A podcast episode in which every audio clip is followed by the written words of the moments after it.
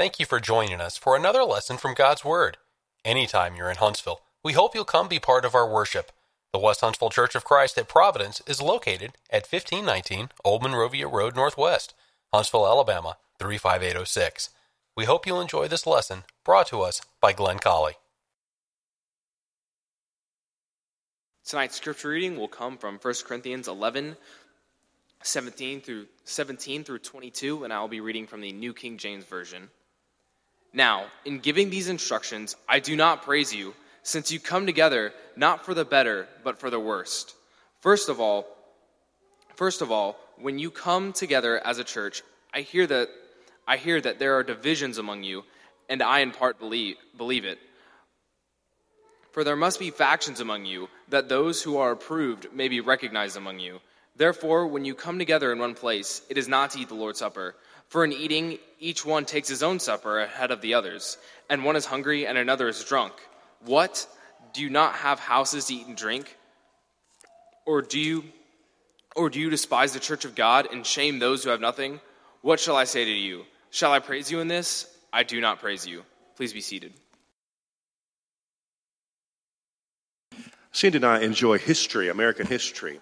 And so, for that reason, through the years, we've been to D.C., I don't know, three times or four, and we always enjoy it. And I wouldn't mind going back again now. I just love that. And one of the things that we've done is to go to Ford's Theater, and some of you, many of you, I guess, have been there, and to the Lincoln Memorial. And when you go, you can you can see artifacts from uh, from Lincoln about Lincoln. It was it was an interesting time in our country. It was a time when the war was, was raging. It was a time when slavery was a major question, and you had these factions. And when you go to one of those museums, I think it's that museum beneath the Lincoln Memorial, inscribed in the stone on one of the walls is the quote from Lincoln about the Union. And if I could, if I can keep the Union and keep slavery, I would do it. If I could keep the Union and free the slaves. I would do that. If I could keep the union and I could free some, I should free some and let and, and uh, keep others. I would do that. I want to keep the union. Well, this isn't a political speech. I just want to say that it was a time when, when history was being made in this country. And so much of what is happening today really goes back to those days when Lincoln was president. But if you go across the street from Ford's Theater, you'll, you'll go to the lodgings of a man, used to be the lodgings of a man named Willie Clark. He was just handy. That's where he lived. And when Lincoln was shot, they carried him across the street there and laid him on Willie's bed. The pillow on which Lincoln's head rested when he expired has been kept. And, and when you go to the Ford Theater, you can look in a glass case and see the pillow and the, the remaining stains of blood on that pillow. And each year, thousands of people file by, among whom have been Cindy and me, to see Lincoln's blood stained pillow. Now, the reason why that's so valuable to the country, I mean, I can, you, you can't put a price on something like that. In, in view of the country, that is a priceless artifact. And, and it, now, you know what? I don't, I don't suppose Lincoln's blood was a lot different from other people's blood. It's the fact that it belonged to him. It's, it's, it's the fact that he was assassinated while all of this was going on in the country, and it was his blood. And that's his blood on that pillow. It's Lincoln's blood. Now, I want to use that to launch this sermon because there are five things I want to cite tonight that has the blood of Jesus on it. Five different things. Now, the first one is the covenant. The blood of Jesus is on his covenant. Now, another way to say covenant is New Testament. And so, back, we, we touched on this some this morning. Back to Matthew chapter 26 and 28. And Jesus is at the Passover with his disciples just before he heads out to the garden and onto the crucifixion. And he's, he's instituting the Lord's Supper, and he gives them the fruit of the vine and I want you to drink it. This is the blood of my new covenant. of my New Testament, which is shed for many for the remission of sins. I just want you to be impressed with the fact that that blood is on that covenant. That blood is on that New Testament, according to what Jesus said here. Now, the Mosaic covenant had blood involved in it. And we, I don't want to replow that ground because we talked a good bit about that this morning. But Hebrews 10 and verse 4 says it's not possible that the blood of bulls and goats should take away sin. So you have this this blood that was preparatory for Christ, for the blood of Christ to always look forward to the cross, but it wasn't powerful enough to do the job. It's not possible. It's impossible. When Jesus instituted the Lord's Supper, he said, Now this is the New Testament in my blood. Only the blood of Jesus could accomplish this. Now here's Hebrews 9. Incidentally, it's, it's probably, Hebrews 9 is probably the, the, the chapter that cites the blood of Jesus more than any other chapter in the New Testament. I think there's a dozen in this one chapter. I'm in Hebrews 9 now, verse 13. For if the blood of bulls and goats and the ashes of a heifer, sprinkling the unclean, sanctifies for the purifying of the flesh, how much more shall the blood of Christ, who through the eternal Spirit offered himself without spot to God, cleanse your conscience from dead works to serve the living God? And for this reason, he is the mediator of the new covenant by means of death for the redemption of the transgressions under the first covenant. The blood then went back and cleansed their sins. But that doesn't mean that the blood of the cross was on that old covenant. It was not. This is, blood of the cross is on the new covenant, on the New Testament. The New Testament is our only hope. We cannot get that confused. And sometimes in religion today, you, will hear about practices that are derived from holding on to the old law. And that's a real shame, you know, because there's no blood on that. There's no blood of Christ on the old law. The, the new covenant, the New Testament, Jesus says, that's where the blood is. And so, can you think of examples of this? I mean, where people, religionists today, even in Christendom, are relying on the Old Testament, the Old Covenant, for their practices and their faith. You talk about Catholicism, and you have this, this priesthood system and, and the papacy and the hierarchy that they've got, and a lot of the, the, the costuming, the, the clothing for these priests and all the others. And you say, well, where'd you get that? And many times you'll, you'll see a finger pointed back to the Old Testament. But excuse me, excuse me now, there's no blood on that one. There's no blood on that Old Testament. The blood's on the New Testament. Ellen G. White and some others started the Seventh day Adventist church. And, and what distinguishes them. Now, I'm sure there are a number of things, but what people commonly know about this religious organization is they keep the Sabbath day. Excuse me. That's, that's the Old Testament law. That's the other covenant. It's the covenant that doesn't have any, it doesn't have any blood of Jesus on it. The blood of Jesus is on the new covenant. You think about the practice of using instrumental music in worship, and this isn't always true, but it's not uncommon when we say, now, in the Church of Christ, we don't use instrumental music. Well, why not? I mean, because I can find I can find instrumental music in the Bible. You can find where David used it. We can find Old Testament examples where people use instrumental music. Well, I think that's very interesting. I've always thought that the people in the first century, the Christians, did not use instrumental music, but it wasn't because they were unfamiliar with the practice of instrumental music in worship. They knew about David, they knew about Psalm 150, they knew about that but they still didn't use it. Why, why not? Well, because it wasn't part of that covenant. It wasn't something in the new covenant. You say, well, yeah, but it's in the Bible, so wouldn't that be all right for us to use it? And I would say, now hold on a minute, think, think. There's no blood on that covenant. There's no blood of Jesus on that. That pillow is pretty impressive. It's impressive because it has Abraham Lincoln's blood on it. The covenant, which is your New Testament, is impressive, more impressive, because it has blood on it, and it's the blood of the Savior. Now, here's number next. On, on the church is the blood of Jesus. The blood of Jesus is on his church. so here's, here's Acts 20 and verse 28. And Paul says that Jesus purchased the church with his own blood. Therefore, take heed to yourselves and unto all the flock over the which the Holy Ghost has made you overseers, elders, to feed the church of God, which he has purchased with his own blood. Now, there's something interesting here. about that Greek word. You, you go to Strong's Lexicon, which I have done in preparation for this, and you have five very similar uh, definitions that are listed there. Three of the five include this idea that he purchased the church for himself.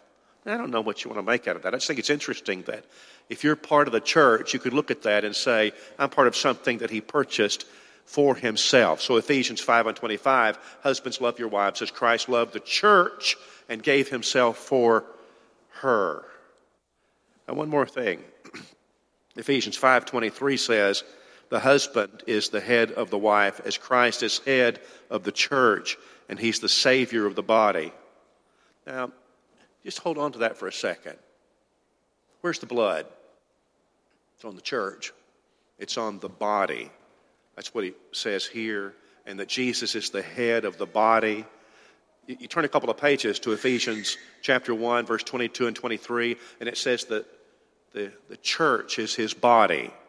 The church, which is his body. He's the head of the church.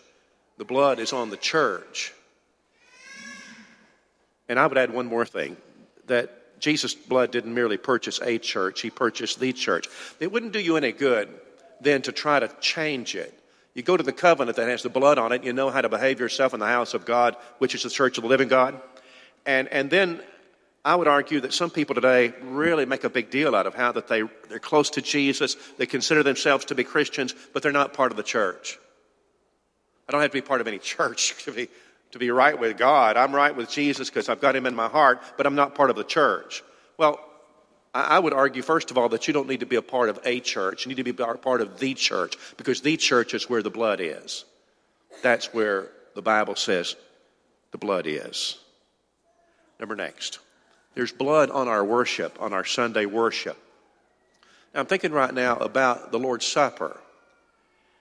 Prior to his death, again, Matthew chapter 26 and verse 28, and Jesus, when he was giving the fruit of the vine, teaching them how to eat the Lord's Supper, he said, This is, this is my blood.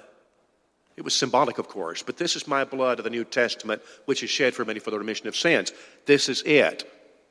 When we eat the Lord's Supper, I'm telling you, we are eating what Jesus symbolically described as his blood. Now, we understand that. And people abuse it sometimes today where I go and preach and, and when I hold meetings and things, I'm, I'm trying to encourage churches to do what we do, not because we do it, but the way that we eat the Lord's Supper is just better. The way we eat the Lord's Supper in this church is better than what I see in a number of other churches, congregations. They're wonderful congregations, but when they eat the Lord's Supper, it, do you know that it's very common to eat the Lord's Supper as fast as we can? And, and now that, that I've gotten accustomed to how we do it here, which is to take two or two and a half minutes, I'm not sure exactly what the clock is, between the time that we eat the bread and we, we drink the, the fruit of the vine, we, we wait, I don't know, two and a half minutes. And, and then before we take up a collection, if you choose to take it up after the Lord's Supper, you ought to wait some time. Just let the church be quiet for these moments so that they can ponder the death and the, the blood of Jesus. Now, how, I'm telling you that the blood is on the Lord's Supper. And you, you think of it that way in those terms, and what we should do is really reverence what we're doing. The very idea that I can be a part of the church and there's blood on that, that I can be I can be a student of the covenant. I can understand and practice the covenant that I have with my God through the New Testament, and there's blood on that. And then we get to eat the Lord's Supper. And there's blood on that. Some people today are abusing that, the blood of our Lord, in reference to this because they, they eat the Lord's Supper in engagements that are just social. You know what we have authority to do? We have authority, Acts chapter 20 and verse 7, to eat the Lord's Supper with the Christians on the first day of the week. That's what we've got the authority to do. So, so we come together and we eat the Lord's Supper. But wouldn't it be nice? Wouldn't it be a sweet thing if we had we ate the Lord's Supper at our wedding on Friday night? Wouldn't that be a sweet thing? Well, see, the fact is, that's not in the covenant. That's, that's not part of the covenant. And I would argue that you have a passage of Scripture, 1 Corinthians 11, where some of the Christians were doing something similar. They were eating the Lord's Supper as part of a common meal. And sometimes people are bringing that back today, and for the life of me, I can't understand why. It's abuse of the Lord's Supper, is what it is. And then Paul, Paul points that out, and he says, In eating, eating, each one of you takes his own. In fact, what was read a while ago was that, a little earlier, Paul says, This is not, what you're doing is not to eat the Lord's Supper. I think they would have been shocked by that statement. Well, of course it is. That's what we're doing. We're eating the Lord's Supper. No, it's, no, that's not what you're doing at all. In eating, each one takes his own supper ahead of others. And one is hungry, another is drunk. What, do you not have houses to eat and drink in? Or do you despise the church of God and shame those who have nothing? What shall I say to you? Shall I praise you in this? I do not praise you. And sometimes today, people are, are placing the Lord's Supper in social, on social occasions that, like, like a wedding, for example, and it's an abuse. It's simply an abuse. Sometimes people today will simply neglect the Lord's Supper and the, the Lord's Day worship all together. I just want you to let that soak in. I got to work on my deck. I got to, I got to get caught up on some, some yard work. I, we're going to be on vacation, so we won't be probably worshiping anywhere on the Lord's Day because we'll be on the well on the beach, and so we we not we won't be uh, worshiping. My my, it's um, when you think of it in the context of the blood being on that Lord's Supper, the, the blood of our Lord, and and you remember 1 Corinthians chapter eleven, and, and he says that we can we can do abuse to this if we don't discern the Lord's body and his blood, that we eat and drink damnation to our own souls. That's very serious. And the reason that that's true is because this is the blood of our Lord. This represents the blood of Jesus Christ. Now, here's number seven. I would want the world to know, and that's how I started this this morning, that the blood of Jesus can be under my shoes. This is, this is the most horrific, troubling concept, I guess, um, certainly in this discussion that we're having tonight. Hebrews 10:26. For if we sin willfully, uh, context. The context is that these are Hebrew Christians. These are Jewish Christians. And, and some of them are listening to the wrong teachers, and they're being encouraged that what they need to do is to wait. Uh, James Andrews had a great class on this recently. What they needed to do was to wait because the Messiah would come, not this Jesus, but, but the real Messiah. You need to wait on him to come. And so, in the meantime, that's what you're going to do. Just be patient because he's going to come. And there, there are Christians who are abandoning their faith. Now, you bear in mind what Paul said in Galatians 5 and verse 4, which is if you go back to the old law, if you abandon this covenant to go back to the old law, remember the wording? You're fallen from grace. You lose. You fall from grace. You, you lose your salvation. In Hebrews chapter 10, 26, if we sin willfully after we've received the knowledge of the truth, there no longer remains a sacrifice for sins, but a certain fearful expectation of judgment and fiery indignation.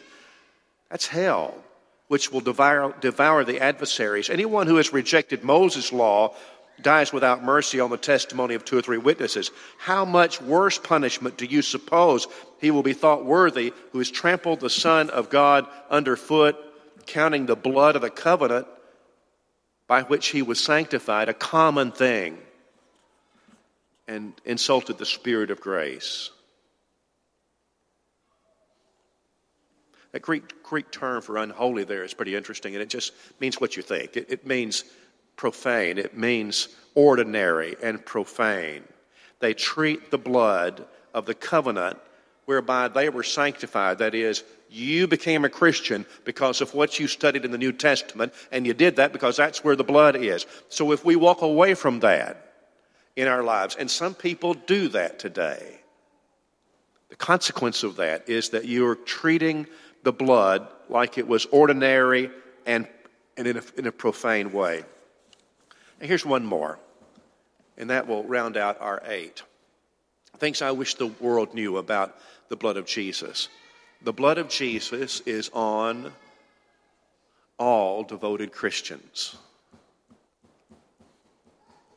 I really like, I like this, uh, to say it this way, to emphasize that you didn't just access the blood of Jesus when you were baptized. 1 John 1 and 7 says, If we walk in the light, as he is in the light. Now, you know about walking. 2 Corinthians 5 and verse 7, we walk by faith and not by sight. Or Romans chapter 6, and it says, When we were baptized, we came up out of the water, we, we were walking in newness of life. Everything was new because now we're in Christ. Now we're forgiven by his blood. But I want to emphasize the fact that what this teaches is, is not just that initially when I was baptized, I was cleansed by his blood, but that I continue to be cleansed. Now, this is not this is not comforting to everybody. This isn't. I mean, you take people who are not faithful Christians and they're, they're members of the church, but they're lazy about the whole thing and they're not really plugged into all this. And don't you be thinking that these, this is comforting to them. But for, for those of us who are, look at you, look at you. Here's Sunday night. What are you doing? Haven't you got anything else to do? Yeah, you got stuff to do. You're here to worship God Sunday night. And you're going to be back on Wednesday evening, too, and we're going to listen to some more preaching of the Word of God. And it's because that's, you've made up your mind, I'm going to be a Christian. True blue, through and through. I'm going to be a Christian. and I know I'm always, not always going to get it right, but I declare I want to be faithful to Him. And what this says is that with that kind of a mindset, that kind of effort we put into it, if we walk in the light, that's what it means as he is in the light. We have fellowship one with another, and the blood of Jesus Christ, his Son, cleanses us from all sin. It cleanses us from all sin. Now, this is the present tense. That Greek word, cleanses, is the present tense. And what it means is a continuing action. I don't know of a concept in the New Testament that's more exciting than this one is that you didn't just access the blood when you were baptized, that the blood is on, just to follow the way I've been wording these points, the blood is on Christians, devout Christians. And we live with that. In the, it's a praying life, it's a confessing life, it's a worshiping life, but I'm going to tell you something. It's a life where we live saved. Praise God for that. and what is it attributable to? The answer is the blood of Jesus. It is attributable to the blood of Jesus Christ. And so, you go to D.C. and you can walk through that museum. You could see the pillow on which Abraham Lincoln passed away. Mortal wound. And, and people marvel at that. You know, that pillowcase has never been washed. Not a single time. Nobody's ever washed it. It was precious the day that it was found, discovered that that was his pillow. Nobody would wash it because that's his blood on there, and from an American standpoint, that is well, that's just very, very valuable. It doesn't hold a candle to this, of course. The blood of Jesus is on the covenant. That's your New Testament. It's on the church. It's on our worship. It's something that can be trampled beneath our feet. It could be on the soles of our shoes. I hope that's not true about anybody in this room. And it's something that's on faithful Christians. And I, I hope that if you're not a Christian, that you will access His blood tonight. You can repent of your sins and confess Him and be baptized. I do not know how any of us could get our own heart's permission to know about what I've been talking about today the blood, that you have access to it because you got lungs that are breathing. You're, you're aware, your mind is thinking, you're capable of accessing this blood for your sins. Put it on your own soul. Now would be such a great time to do that. How could you not? That'd be a wonderful time. We'll be so happy to baptize you into Christ. if you need the prayers of Christians, need to be restored, need the prayers for something else, we'll be so happy to do that. This song is to encourage you. If you'd like to respond, come as we stand and sing. We hope you have enjoyed this lesson from God's Word, brought to us by Glenn Colley. If you have comments or questions, Glenn can be reached by email at colley at westhuntsville.org.